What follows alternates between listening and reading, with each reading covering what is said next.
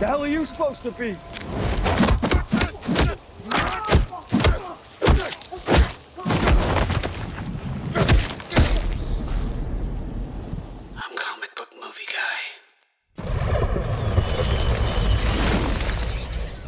Tell us, Mr. Wayne, what do you fear?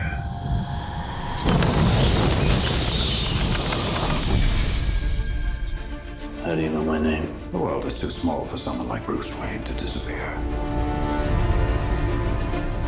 Your parents' death was not your fault. My parents deserve justice. I cannot let that pass. If you make yourself more than just a man, then you become something else entirely. Which is? A legend, Mr. Wayne. Master Wayne, are you coming back for long, sir? As long as it takes to show the people of Gotham their city doesn't belong to the criminals and the corrupt. Bruce? Rachel? You were gone a long time. I know. Things are worse than ever down here. What chance does Gotham have when the good people do nothing? Nomex survival suit for advanced infantry. Kevlar utility harness, gas-powered magnetic grapple gun. What's that? Well, the Tumbler? Oh, you wouldn't be interested in that. I spent a lot of time being scared for you. When I heard you were back, but the man I loved. The man who vanished never came back. He's here. Who? The Batman. Gotham must be destroyed. Gotham isn't beyond saving. Just hold on.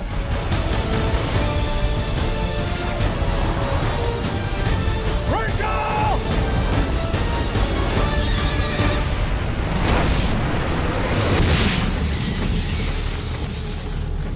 Guy dresses up like a bat, clearly has issues.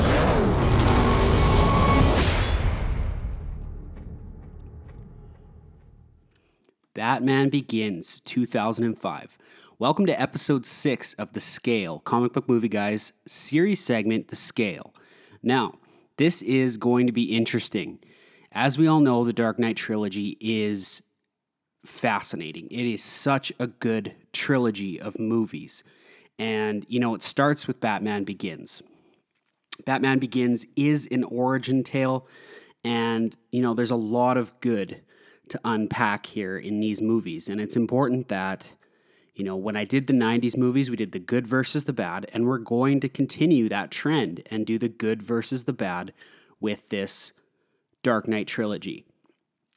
Christopher Nolan was brought in to redo a franchise, reboot it, and he chose to do it in a way that is very grounded and very different from any other version of the character we've seen. So this was a fun episode. And, you know, watching this movie, I watched it so many times, and it got to the point where I didn't overly enjoy the movie at times just because I watched it so many times. But watching it this time, it was very interesting to me for a couple of reasons. And, you know, doing this good scale versus bad, you end up finding dialogue in a movie that you've watched so many times. You're listening so intently. You're trying to kind of see where the filmmaker was coming from. And, like, there's obvious good in the Dark Knight trilogy, but it's actually kind of amazing what I was able to, you know, discover as I watched this film in greater detail for the first time. And yeah, I'm going to dive right into it. I have a lot of good to unpack, so that's what I'm going to start with. I'm going to do the good, and then I'll get into the bad. There's very few bad points. I'll tell you that right off the bat. But the bad points that were there, they're more opinion-based bad points, which I thought was really interesting. You know, in some of the old Batman movies, there is, like, actual bad points that a lot of people would agree on and agree with me on. But in this film, being the first of this huge trilogy that, you know, Warner Brothers landed, and, you know, quite frankly, Christopher Nolan killed it. It's interesting to me what I found to be bad versus what I found in the good that I didn't have before. So I'm going to start listing the good for you here. Sit back and enjoy this episode, because these next three films are such good films, and, you know, it's going to be a lot of fun for me to be telling you guys what I like, and hopefully for you guys to be listening on the other end and, you know, agreeing with a lot of the things that I did find in this. And maybe I have some dialogue in here that maybe you didn't explore in greater detail until you maybe listened to this episode. So rewatch these films after this series is my recommendation, because, you know, there's so much, even in what I've, you know, what I started with the 1989, working through the 90s Batmans, and now starting the Nolan trilogy. I've found so much in these films, whether it be good or bad. So here we go. Let's get this started. So right away, we have a new Batman theme. I found the theme to be very dark. It's heavy. You know, it's got the big bass drums.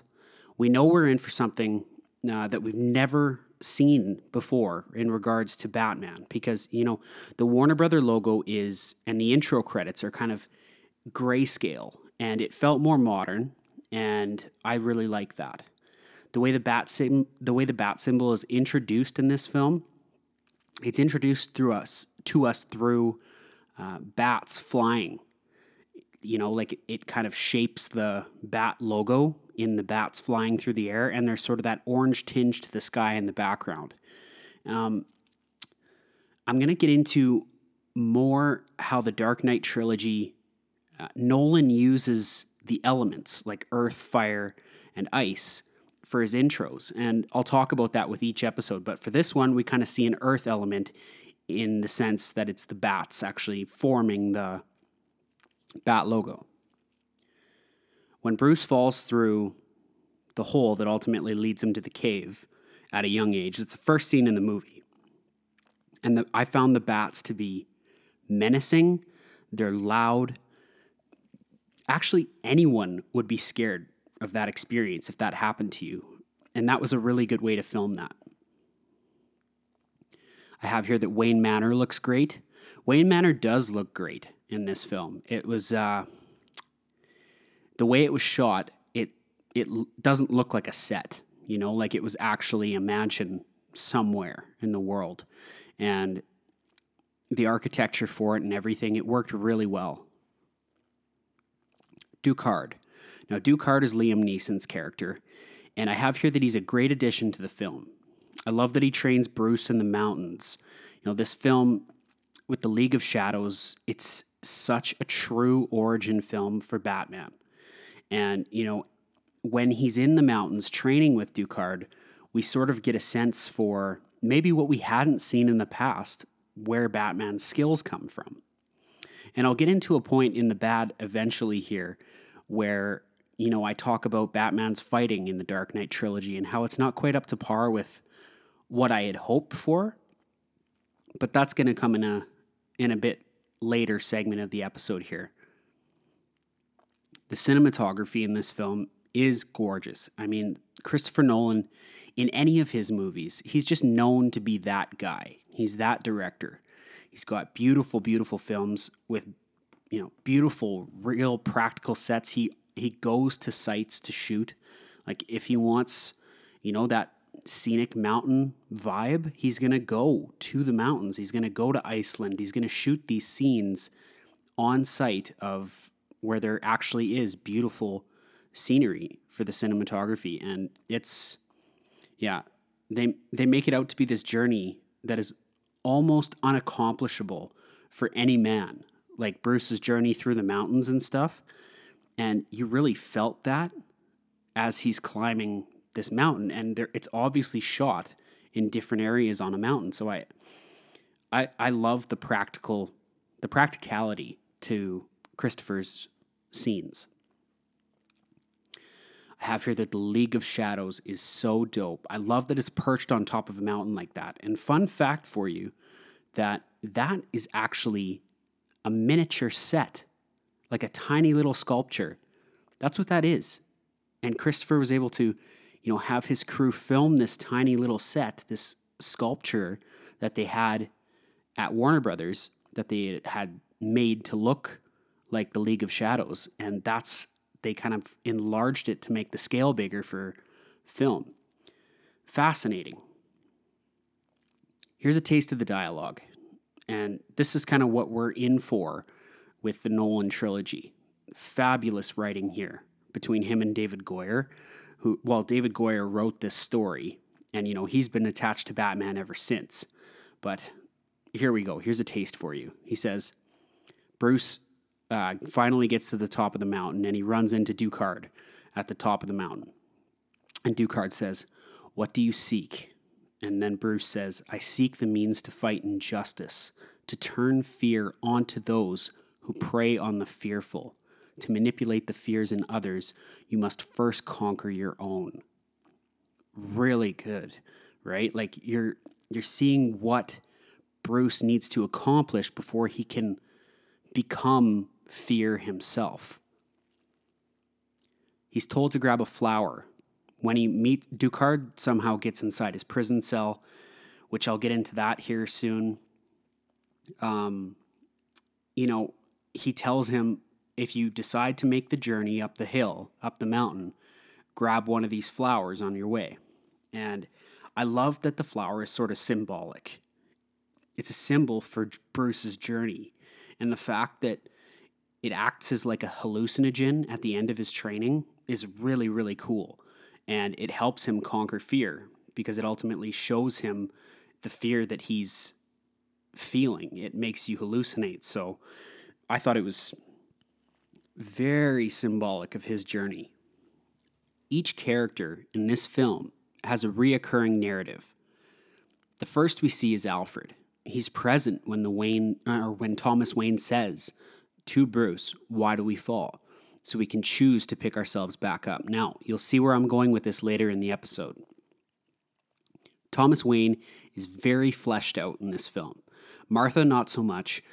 We just see how close Thomas Wayne was to Bruce when he was younger. I have here that Gotham City is a real city. Our first look at a new Gotham that is not stylized, but much more grounded. The idea to have Bruce be afraid of the Gothic opera singers because they resemble bats is brilliant. You know, he starts having these flashes, like he's watching the opera singers recline from their, you know, different points on the stage, and he starts to not hallucinate, but imagine the bats coming towards him. The Wayne murders, this is the note that I wrote down here. It says, "The Wayne murders are scary, man. I was 10 years old when I watched this. It happened so fast." And, you know, Thomas saying, "Don't be afraid," is terrifying because it's like, oh shit, he's still alive. Like, he got shot and he's, you know, he's clinging on to life, and that's just traumatic. They show the trauma that Bruce sort of went through with the death of his parents in the alley. And then, of course, the shot as the camera's sort of pulling away, the shot of Bruce in the alley with his dead parents is perfect. It's, yeah, perfection. Gordon's introduction is great. He tells Bruce it's going to be okay. The only cop to console him in that sort of situation, he kind of puts a coat around him and says, you know, it's okay. It's okay. It's powerful to show how alone Alfred and Bruce are. They take the time to build this relationship between the two of them. The death of the Waynes is tragic for both of them. Like, they were both close with the Waynes. And then, you know, it's just Alfred and Bruce in that big empty house. Notice how Batman's claws on his forearm end up being the same ones as he wears from the League of Shadows. Like, when Batman creates his Batsuit, they're identical to those, like, forearm claws that he's wearing when he's having the sword fight with Ducard out in the middle of the lake. They teach him theatricality and deception. Now, that's critical, right? Because Batman uses so much of that. And you kind of see it's all because of the League of Shadows. That's where he learned it. Ducard and Bruce become very close during their training. it sets up a good dynamic for controversy when Bruce ultimately doesn't agree with his morals and beliefs in killing. The only flashback that works for me is when... So I should preface this with one of my bads is the flashbacks, just because they sort of... They don't warn you that the flashback's going to happen, and then all of a sudden, you know, we're back 10 years ago when Bruce first visits Gotham, or, you know, little things like this that they throw in there. But I have here that the only flashback that really works for me is when Bruce says to Ducard, "Vengeance is no help to me." And we see him back in Gotham for the first time when he's younger. And, you know, he was such an asshole. He even had intentions to kill Joe Chill at the trial. You know, he carries a small gun with him and he goes to shoot him. He goes to assassinate him after the trial. I have this. I have a good note here for Rachel's character. Now, Katie Holmes is awesome in this. And I really wish that, you know, her schedule didn't get in the way for Dark Knight. And ultimately that would have been as we know, Rachel dies in the Dark Knight. So that would have been her final movie as the character. But I just wish she would have been made the return. It would have made that character so much better because she was great in this film. But listen to this dialogue. She explains justice versus revenge. So this is what I'm going to read here. She says, "Justice is about harmony. Revenge is about you making yourself feel better. You care about justice? Look beyond your own pain, Bruce. This city is rotting. Falcone floods the streets with crime and drugs, preying on the desperate, creating new Joe Chills every day. He may not have killed your parents, but he's destroyed what they stood for." I love this scene from Rachel. Great delivery by Katie Holmes, and I wish Rachel didn't get recast. She teaches Bruce such a valuable lesson here in this scene, and it changes how he feels towards revenge. Call back to my previous episode. Now, there's power you can't buy. You know, I said that in an earlier episode, how, you know, as Falcone would say, because he does say that in this film, he goes, "Now there's power you can't buy." And I wouldn't have a second's hesitation of blowing your head off right here in front of this judge, these cops, everything. It shows how corrupt Gotham City is in that scene. You know, Bruce goes to visit Falcone. I have here that Falcone is great. Don't come down here with your anger trying to prove something. This is a world you'll never understand, but you always fear. But you'll never understand. And then we have the callback. And I spoke about callbacks at the very beginning of this episode, how each character sort of has a callback moment. And here's Batman's. He says, you know, he throws his wallet in this homeless man's trash. He's got a trash fire going, you know, throws a couple of things. He throws a scarf in there and then gives this homeless man his coat. And the guy keeps saying, you know, "Nice coat. This is a nice coat." And then away he goes. He runs into the night. Bruce runs into the night. And then we see when Batman first comes back, like as Batman, that same homeless man is there and he goes, "Nice coat." Love that. Love how there's callbacks. And you'll see a few more in this episode. The final trials for the League of Shadows, when he's basically in full ninja gear. At the end of that sort of becoming fear, I think that's a really good look, and it shows sort of the ninja style of the League of Shadows. Embrace your worst fear. Become one with the darkness. Liam Neeson is perfect for this dialogue. He just delivers it so, so well. My next one is, your compassion is your weakness, a trait that your enemies will not share. Bruce says, that's why it's so important. It separates us from them. The idea that Ducard doesn't understand this sort of narrative that Bruce is stating, but Bruce made this decision for himself after talking with Rachel all those years ago, makes this like a really good conflict between these two characters. They both sort of stand for the same thing, but one is willing to go that step further and kill. Love the scene where Bruce saves Ducard from falling off the side of the mountain. It shows how much he cared for his trainer. And when he's screaming, trying to pull him up, you know, all I could think about was, you know, how strong and motivated this guy is. And that was a really awesome moment. Some more examples of fantastic dialogue. People need dramatic examples. This is when Bruce is coming back to Gotham, and he's talked, like, for the second time, and he's talking to Alfred on the plane. Like, if you rewatch this movie, listen intently to what Bruce is saying to Alfred. Like, the writing here is awesome. People need dramatic examples to shake them out of apathy. And I can't do that as Bruce Wayne. As a man, I am flesh and blood. I can be ignored. I can be destroyed. But as a symbol, I can be incorruptible. I can be everlasting. Man, isn't that fantastic dialogue? Like, if you think about it, these guys who wrote this story, this, you know, David Goyer, sitting down, it's easy to say, okay, Batman's going to be a symbol.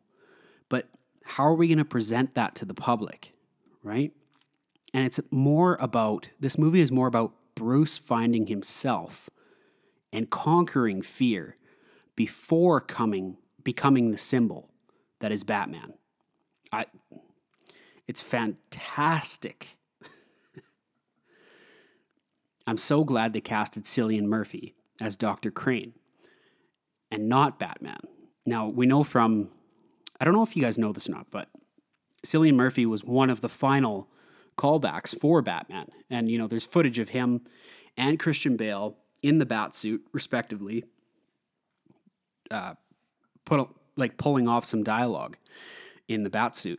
And those screen tests, Cillian just, he wasn't the character, he wasn't the guy, you know? And you can see why they chose Christian Bale, but I'm just so glad that he was cast as Scarecrow.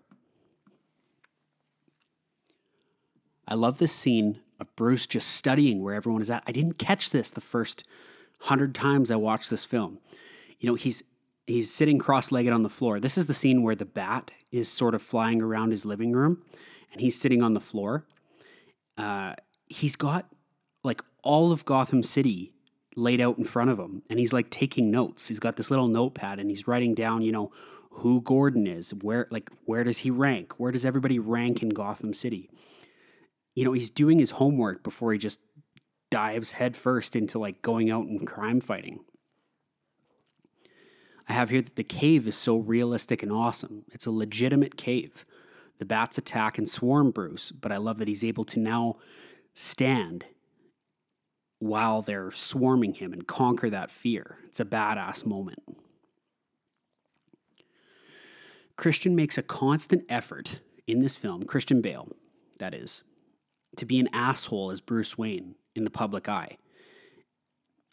And he tries to sell that there's no way that Bruce Wayne would be Batman. And I understand why they decided to go this route, but I will get into why that is one of my bads later in this episode.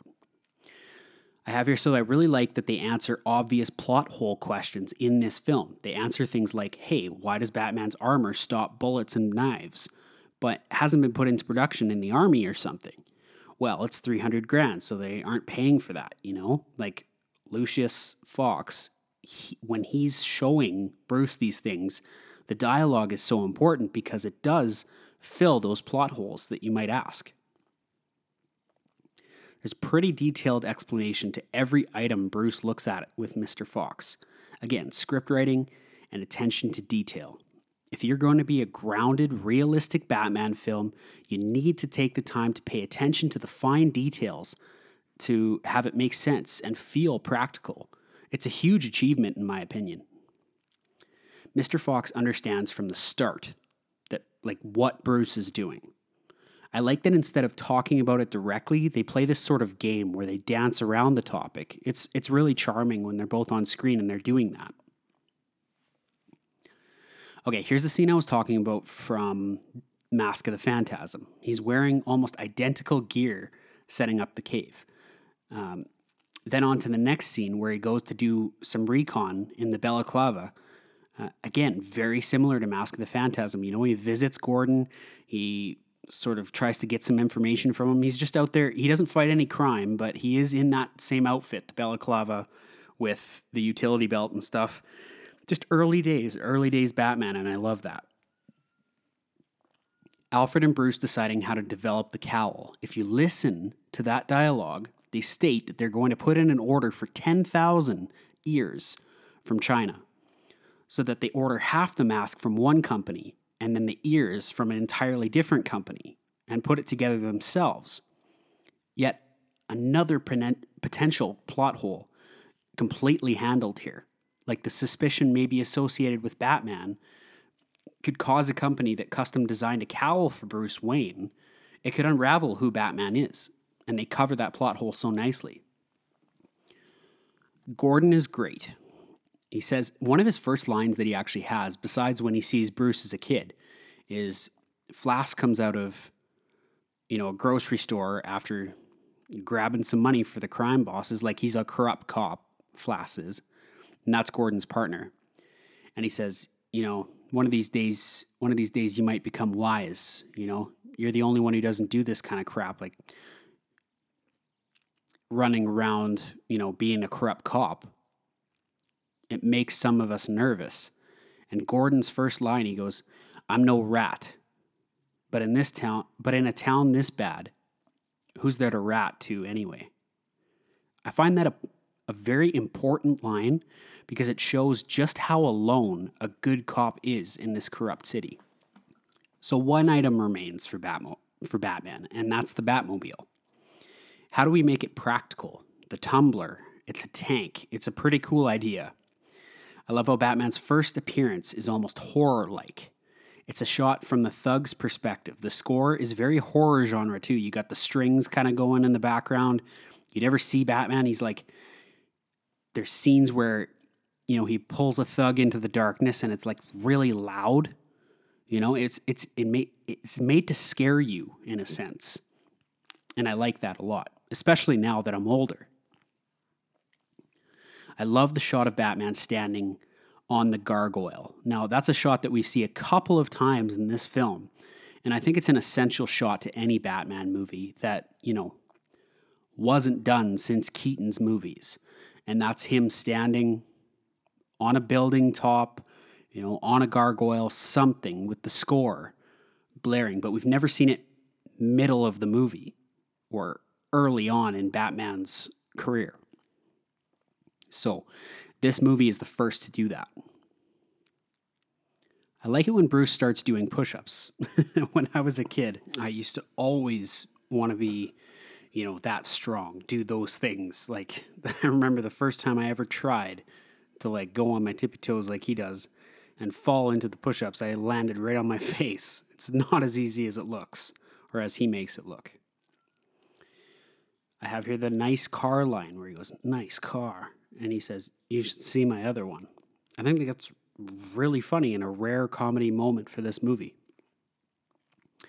Scarecrow is terrifying. I repeat, terrifying. It scared me so much as a kid. It's a great mask and so good. Joel Schumacher mentions in an interview that the studio wanted him to do another Batman movie.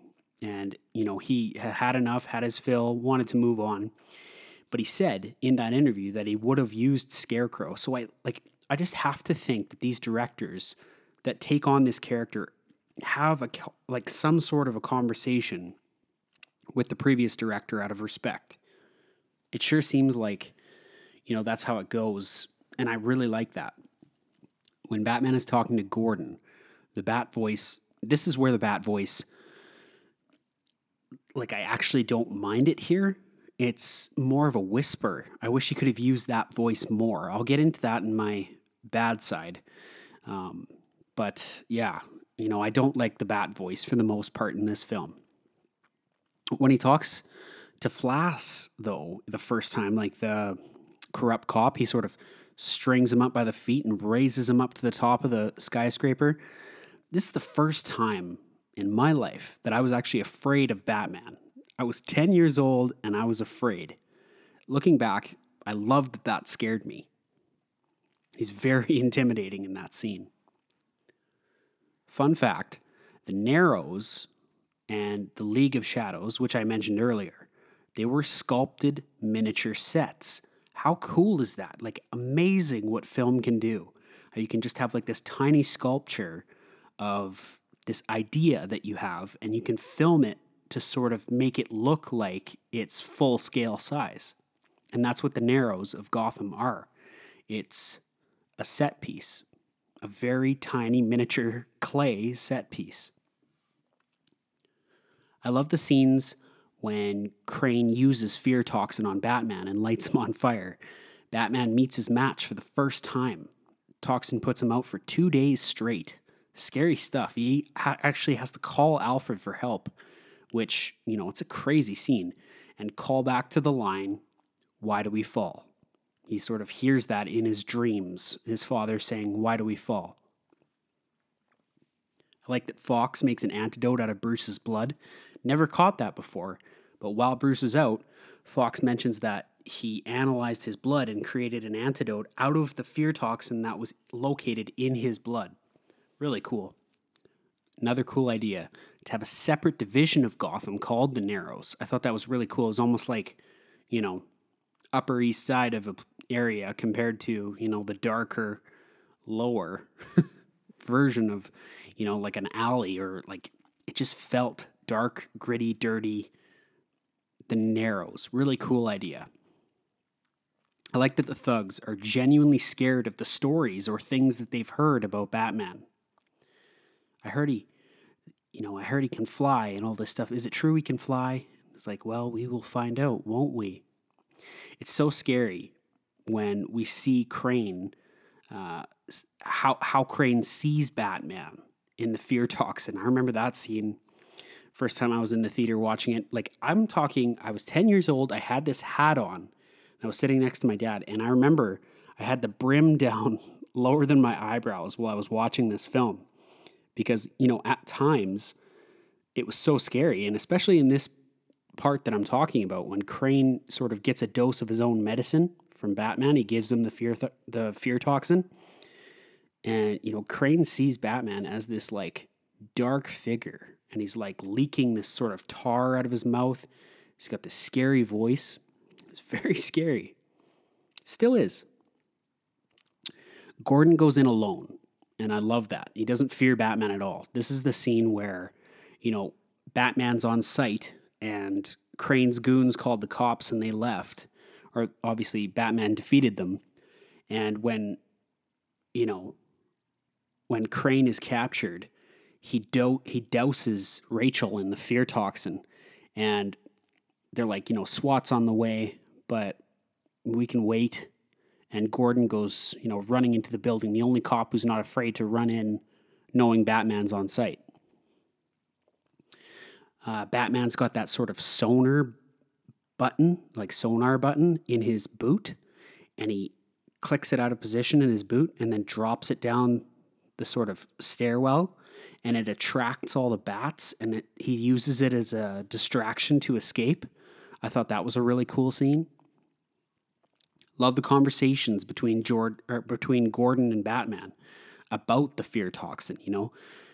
It's a psychological hallucinogen, you know. He's like telling Gordon what it is, what the source is, what's going to happen in Gotham in the future regarding this toxin. You know, he finds out like all of the information that the police now find out is through Gordon, which is through Batman. Like, Batman does the original investigative work, and it's just really, really awesome. The practical shot of Batman reclining down through the bats is really cool. You can tell that that was actually filmed. And I love that a lot of Batman in the suit is a practical shot. None of it was really CGI'd. The scene where Batman is driving Rachel back to the cave, talking to her, is great, because it's a very similar scene to the Burton films when Batman is driving Vicky Vale back to the Batcave. You know, she's looking at him on and off throughout the scene. But in this scene, you know, Rachel's actually dying, and Batman has to rush back to the cave. And it made for a really good scene where he's like, you know, flying through the city in his Batmobile, and the cops are chasing him. It's a really great scene. When he's driving that car and talking to Rachel, you know, you're going to be okay. Like, stay awake. And then it gets to the point where he's like, he screams, Rachel. That's in the trailer that I put in the beginning of this film. That's a Batman moment for you right there, you know? And then the cops following him saying, like, what street is he on? He's not on a street. He's flying on rooftops. It's so cool. And such a Batman moment. I love it when he's driving and he can sort of like lie on his stomach, like the Batmobile jolts him forward into like a sort of like he's on his stomach like a missile, and he like he falls into like a separate compartment, so he can like still drive, but he's like in a different position where he's like really focused. It's unreal. The toxin in the water supply, but the effects can't be felt unless inhaled through the lungs. So that's how they tie in sort of Wayne Enterprises with that microwave emitter, where it sort of vaporizes the water supply, and that's how it gets into the lungs and creates fear. That's their ultimate tool, is they want Gotham to rip itself apart, and that's really cool. Like, very awesome writing. Batman tells Rachel once she's awake, like luckily he gets there in time, you know, sedates her and gives her the proper sort of drugs to help contain, gives her the antidote, helps her to contain the toxin and makes her immune. 3 people in the film are immune to the fear toxin, and it's Batman, Gordon, and Rachel, and they kind of work as a team, but separately. More Gordon and Batman working together than anything. And he says, get these to Gordon. Crane was just a pawn. We need to be ready. Like, great scene. Like, he knows who's coming. Alfred has this respect for the Waynes, for the Wayne name that Bruce doesn't have. And it works as a great narrative for Alfred throughout the whole film. Like, there's many times where, you know, Bruce isn't afraid to drag the family name through the mud, and Alfred's like, hey, listen, like, that name stands for something. And I thought that was really great for that character. It's a very interesting choice to me to have Ra's al Ghul as the main villain in this reboot. Like, it's actually fascinating to think about. Nolan's villains, movie 1 is Ra's al Ghul and Scarecrow. Movie 2, Joker and Two-Face. Movie 3, Bane and Catwoman. He chose to do 2 villains, like a movie, you know, 2 villains a movie. But having one of the 2 be the main villain and the other being like a strong supporting villain, it's an interesting choice. This is a tidbit that I never noticed before, but I noticed in this watch of it. And it's when we find out, you know, Liam Neeson's character is now Ra's al Ghul, and he shows up to Wayne Manor, and he's going to burn it down. But he mentions just before he sort of knocks out Bruce and we get to that scene where Wayne Manor's burning, he mentions that this isn't the first time the League of Shadows is attacking Gotham City. Before, they tried to do sort of a secret attack, an economic attack. And the Waynes, Thomas and Martha Wayne, sort of stopped that through, like, indirectly through their ability to sort of help Gotham City through their power and through their money. So we find out that, yeah, like, the League of Shadows was the, they were the main cause of the hunger and the sort of, like, depression in Gotham for so long before, when Bruce was growing up, and the cause of ultimately Joe Chill and his parents' death. So that was a really cool little tidbit that I didn't catch before. And it makes for an even greater villain in Ra's al Ghul. He mentions that Ra's al Ghul mentions that justice is balance, and that, you know, he burnt, like, Bruce burnt his house and left him for dead. So he's going to return the favor, which he's not wrong. Justice is balance, but Batman sees justice in a different light than Ra's al Ghul. You never did learn to mind your surroundings. Now, this is a line that not only has a callback in this scene, but also later in the film. So sometimes he even, Christopher Nolan puts even callbacks 3 times in his films, even more than that sometimes. So you can never sleep on a line that Nolan puts in a film. Alfred saves Bruce twice in this film. He's a bigger player than just a butler. And he finally says to Bruce, he says, "Why do we fall? So we can choose to pick ourselves up." You know, because Bruce is, you know, Alfred saves him. They go down the elevator shaft and Wayne Manor's burning above them. This whole, like, why do we fall? So we can choose to pick ourselves back up. That's said by Thomas Wayne at the beginning of the film. And, you know, Alfred hears that and he carries it throughout the film to this moment. And that's why this sort of narrative that Alfred was always there is really shown through. And he was there through, like, Bruce's whole life. And I just thought that was a really smart move to put, "Why do we fall?" Use that line in that situation. Because, you know, Bruce is in the elevator shaft in that moment. And he says to Alfred, he's like, you know, "Everything my father built, it's gone." And he says, "Well, why do we fall, sir? So we can choose to pick ourselves back up." Like, it's great. This whole movie is based on the idea of fear. Fear is Bruce's ally. It's his achievement.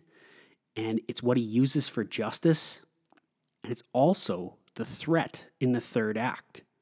Ra's al Ghul is using fear as a tactic to have Gotham and its citizens tear itself apart. It's such a smart and awesome narrative for this film. Batman has a suit-up scene.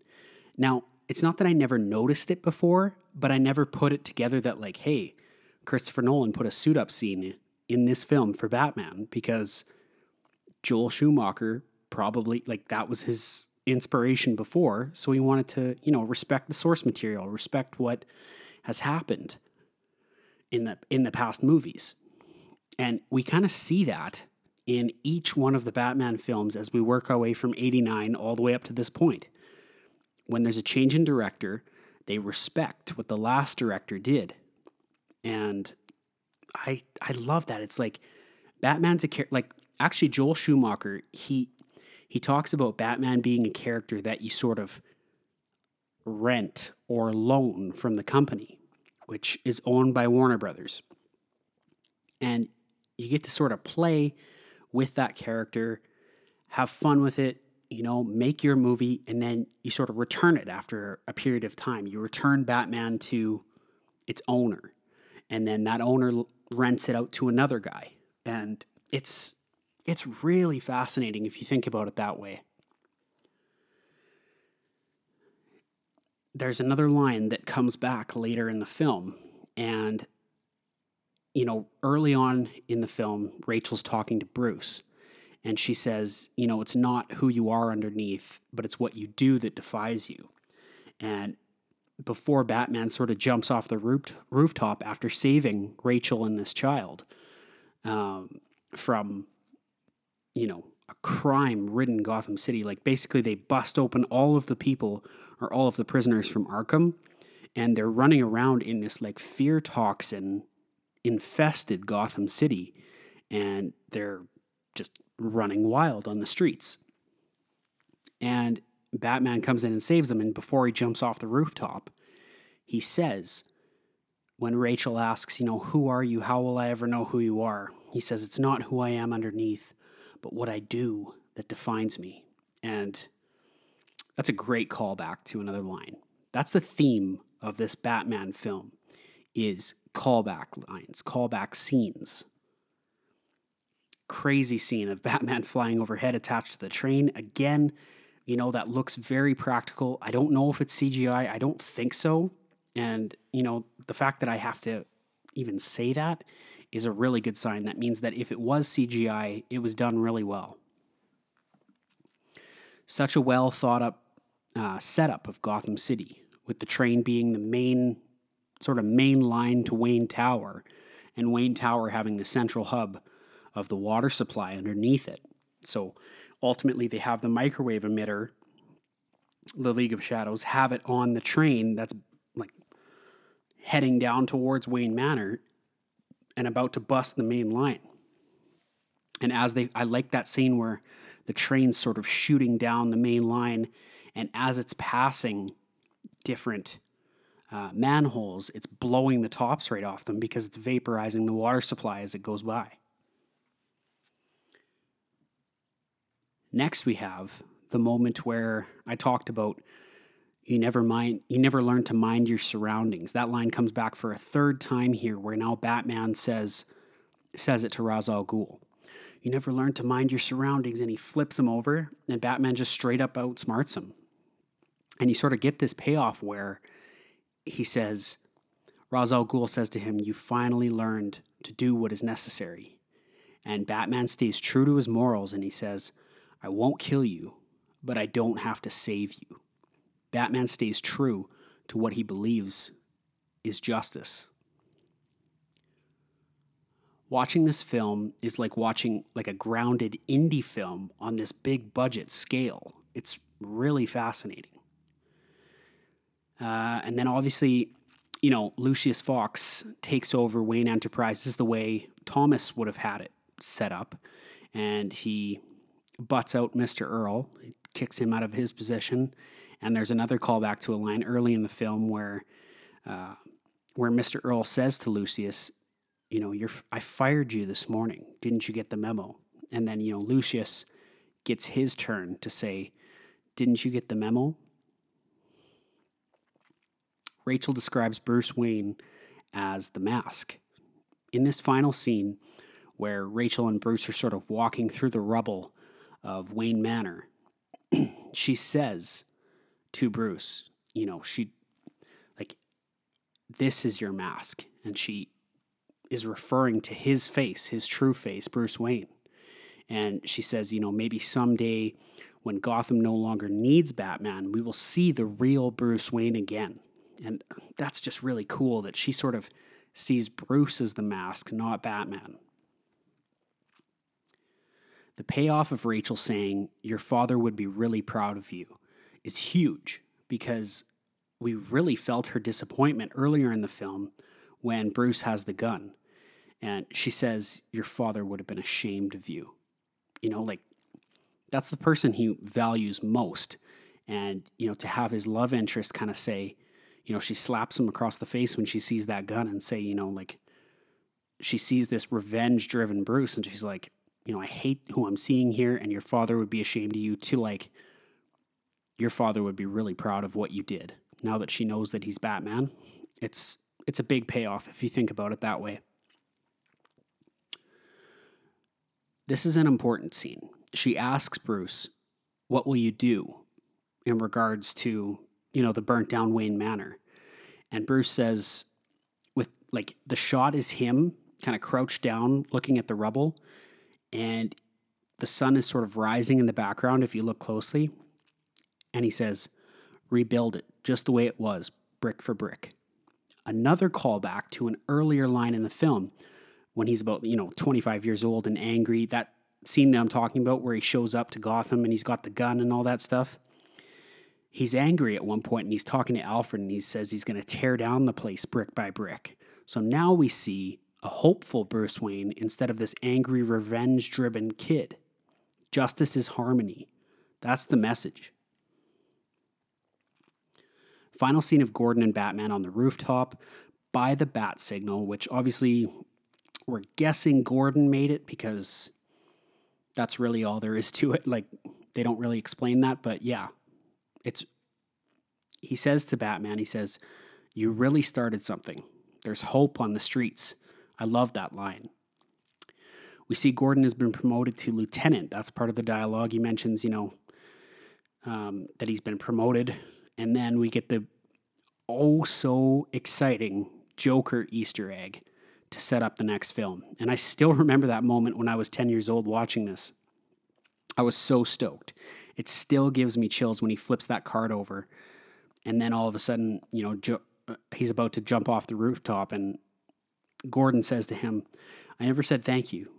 And Batman says, and you'll never have to. Love that ending. Powerful score to finish that line too. Batman Begins, we finally see the title at the end. Christopher Nolan really started something cool with that, waiting to see the title at the end. That's the first film that I remember that sort of had that wait till the end mentality with the title. And that's it. That's all the goods I have for Batman Begins. Now I'm going to dive into the bats. So bear with me here. I'm going to get this out of the way right now. And I promise not to say it again for as long as the Dark Knight Trilogy goes on here for this segment. I have to get this out of the way. It's just my opinion, and I want to be honest from the very start. I don't like Christian Bale as Bruce Wayne, or really Batman either. He just, I don't know what it is, but he doesn't have it for me. And his lisp takes away from the character so much, in my opinion. I also don't like Rachel. Katie Holmes is better than Maggie Gyllenhaal, which, you know, obviously Maggie Gyllenhaal takes over for that character because of scheduling conflicts in The Dark Knight, which is the second one. But I just can't get on board with a love interest that never really lands. Why do the people in prison, like Bruce is in this prison at the beginning of the movie, and I never really liked how he's sort of stuck in prison and, you know, like why he's there in the first place. Like they show a scene where they sort of find some illegal contraband in China with Wayne's logo on it, like Bruce Wayne's logo. And, you know, apart from that, they don't really say much more. But he's just in this Chinese prison. And it says, you know, this guy comes up to him at the very beginning of the film. He's like, "You're not the devil." Or he's like, "I am the devil." And Bruce says, "You're not the devil." Or, okay, it goes like this. He goes, "You're in hell, little man, and I'm the devil." And he's like, "You're not the devil, you're practice." Practice for what? Like, I wasn't really under the impression that Bruce was already in training. At this point, it just didn't really work for me, that scene. I wish this film didn't bounce around through the timelines. Now, I mentioned earlier in the podcast that I would get into this in the bats, and it's that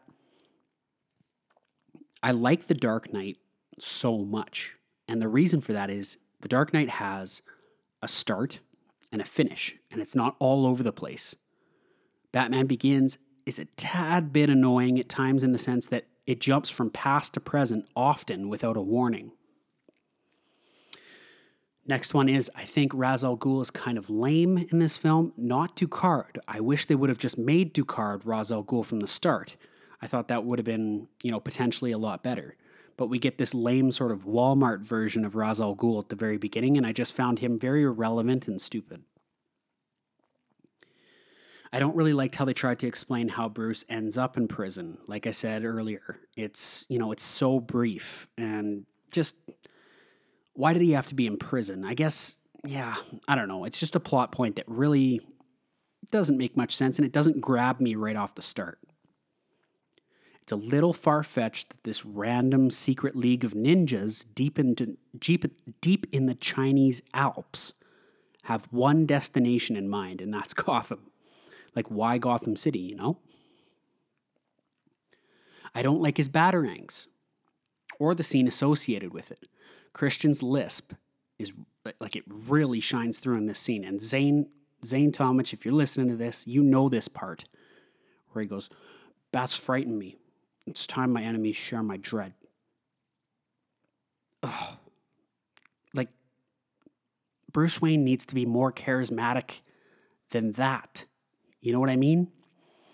And I think that's my biggest flaw in this film, and that sucks, you know? And as in regards to the batarangs in this scene, they just feel really impractical and like really, really small to me. Cutaway fight scenes, yes. So every time Batman fights, it cuts away. And it kind of bothers me. Like, it's so choppy, and his fighting is just never really there. Christian Bale's Batman voice. Now, I get why they decided to do it, but I prefer my Batman voice to just be like a deeper, cooler version of Bruce's voice. And I just felt like they didn't need to go with this sort of growly tone. He does it at some points where he's sort of whispering, and I like that. It works, and I wish he would have done that. But then at the same time, like, Batman has a lisp. Like, it's nothing against Christian Bale because he's a very, very good actor and visually perfect for the role. But I think, to be completely honest with you, it's the lisp. And I'll tell you this, it's not great for a Batman film when Batman is kind of the problem I have with it. I wish I liked the Bruce Wayne that, you know, Christian puts out, but, you know, like I said earlier, he decides to play like an asshole Bruce Wayne in the public eye. And I just like my Bruce Wayne to be humble. You know, he can still live that billionaire lifestyle without being a dick. And it made me sort of uncomfortable at times, I guess. Again, this is all just an opinion-based set of negative remarks, right? And you know what? I know a lot of people. I've read a lot of reviews and comments. And to them, Christian Bale is their Batman and will always be their Batman. And no doubt, like, great version of Batman. But I'm of the point of view that these Batman movies are so great because of everything else except for Batman in them. And that's just my opinion on it. You know, you have a great movie, a great script, a great sort of crew, everything about it, great director. But the Batman casting didn't necessarily work for me. And that's all I really have to say about that. The choice to make the Batsuit all black, it never quite landed for me. Again, just an opinion. You know, when he opens I like that he kind of keeps it in a closet. And when he opens that closet, you see the cowl and you see sort of his Batsuit. And they really zoom in on the Bat logo. And again, I understand why the suit is like the way it is, because we're dealing with a very grounded version of Batman, and it's just like an all-black suit. But on screen, it doesn't really work, and that's just my opinion. An all-black Batman, like obviously the Dark Knight and the Dark Knight Rises suits, when he sort of steps it up, are a lot cooler, and I'll get into that in my future episodes. Final bad note is the fighting choreography was definitely sort of minimal in this film, and they chose to focus more on the story, which is fine and I think benefited the movie more than anything. I just like my Batman to have a little better fighting scenes than we've seen in this film. And that's just a personal opinion again. So that's it for the bads, and now I'm going to get into my conclusion. Batman Begins 2005, a third reboot on the Batman franchise, a grounded Batman story. Is it possible to do a real-life Batman origin film? Was it smart to use a not-so-well-known indie film-style director? Does this take on the Caped Crusader have enough imagination to it? Why was this version of the character so popular? Does the comic book movie guy goods outweigh the comic book movie guy bads?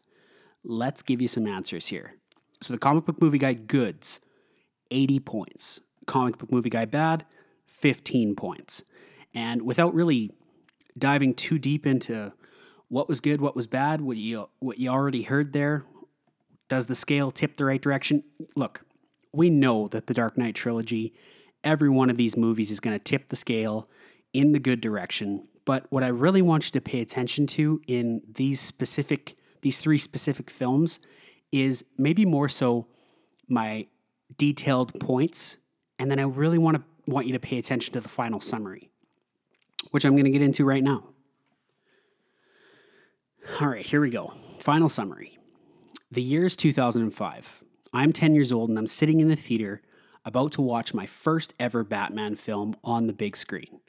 This movie scared me, it thrilled me, and it made for great timing to continue a love for a hero that was so present in my childhood that I think to myself as I write this final summary, what if this movie was bad? What if I didn't like it? The time when this movie was released was a time in my life where I was about to enter my teens, still liking Batman. If this movie somehow had flopped or didn't come across the way Christopher Nolan had intended it, it could have made me not like Batman going into my teenage years. That's a bit of a scary thought in my opinion. So what did we get? Arguably the best introduction to the greatest superhero trilogy in cinematic history. This grounded Batman story is so well written that my bad points that I have regarding Christian's somewhat irritating voice or lisp, or my problems that I have with the grounded version of the Batsuit, go right out the window. I did something that I hadn't done in previous watches. I listened intently to every line. This movie is poetry for a Batman fan.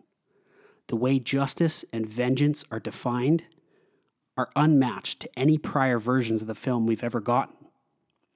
Batman Begins is an origin tale that commits to a narrative and to a real-life world that we had never seen brought to the superhero films before. This movie trilogy is so popular in the world because it can be watched as a non-superhero film. At times I classify Nolan's trilogy as a non-comic book movie genre. For that reason, it has some negative effects on me personally, but that comes down to a personal opinion. And I can't deny that Christopher Nolan's origin story for Batman was one for the ages.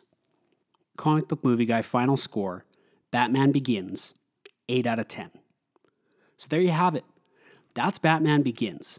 And now, I just can't believe we're into the 2000s here, guys. We're into the Dark Knight Trilogy, and it's sad, but it's true. This Dark Knight Trilogy is going to close out the series segment, The Scale. So next week, we're going to be getting into the all-time Batman film. We're going to talk about why it is one of the best movies for not only the superhero movie genre, but one of the best movies of all time, The Dark Knight. So tune in next week. I've been Comic Book Movie Guy. This has been a lot of fun. We'll see you guys next time. From your secret friend. Underneath the bridge. Who? Topper sprung a leak. And the animals I've trapped. Haven't a clue. Let's play a game, just me and you. Any of this mean anything to you?